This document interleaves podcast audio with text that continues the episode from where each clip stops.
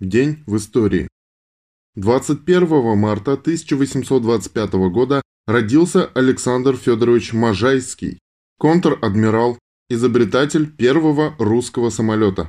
В этот же день 1877 года ткач Петр Алексеев, один из первых русских рабочих революционеров, на процессе «50» в кавычках произнес свою знаменитую речь о грядущей революции, закончившуюся словами, цитата, «подымется мускулистая рука миллионов рабочего люда, и ермо деспотизма, огражденного солдатскими штыками, разлетится в прах».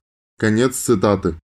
Эта речь, отпечатанная в тайной типографии в Петербурге и в нескольких типографиях русской эмиграции, произвела большое впечатление на прогрессивную русскую общественность. В частности, Владимир Ильич Ленин назвал речь Алексеева великим пророчеством русского рабочего революционера. 21 марта 1921 года во исполнение решений 10 съезда РКПБ Всероссийский Центральный исполнительный комитет РСФСР принял декрет о замене продовольственной и сырьевой разверстки натуральным налогом. Введение продналога не стало единственной мерой. Десятый съезд провозгласил новую экономическую политику. Ее суть – допущение рыночных отношений.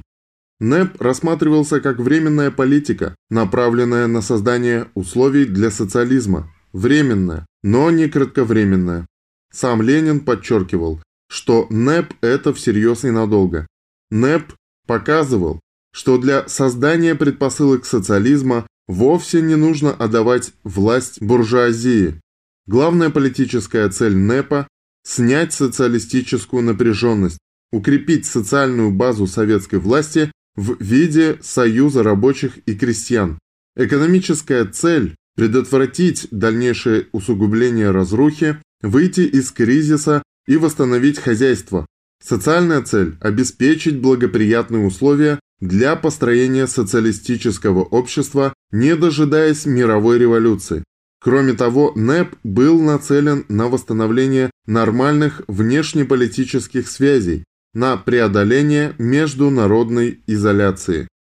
21 марта 1984 года в Японском море столкнулись советская атомная подводная лодка К-314 и американский авианосец Китти Хок, в ходе слежения за маневрами ударной группы ВМС США во время американско-корейских учений советская субмарина пропорола кормой днище авианосца на участке длиной около 40 метров. Американцам пришлось свернуть маневры, а Китти Хок едва дотянул до дока на Филиппинах, где стал в ремонт. Наша лодка получила повреждение легкого корпуса, ограждение рубки, правого стабилизатора и правого гребневого вала и, потеряв ход, была вынуждена всплыть на поверхность, после чего была взята на буксир советским кораблем и доставлена на дальневосточный завод «Звезда». Это происшествие вызвало переполох в американских военно-морских кругах. Янки никак не ожидали, что подводные лодки потенциального противника могут оставаться незамеченными непосредственно под килем американского корабля.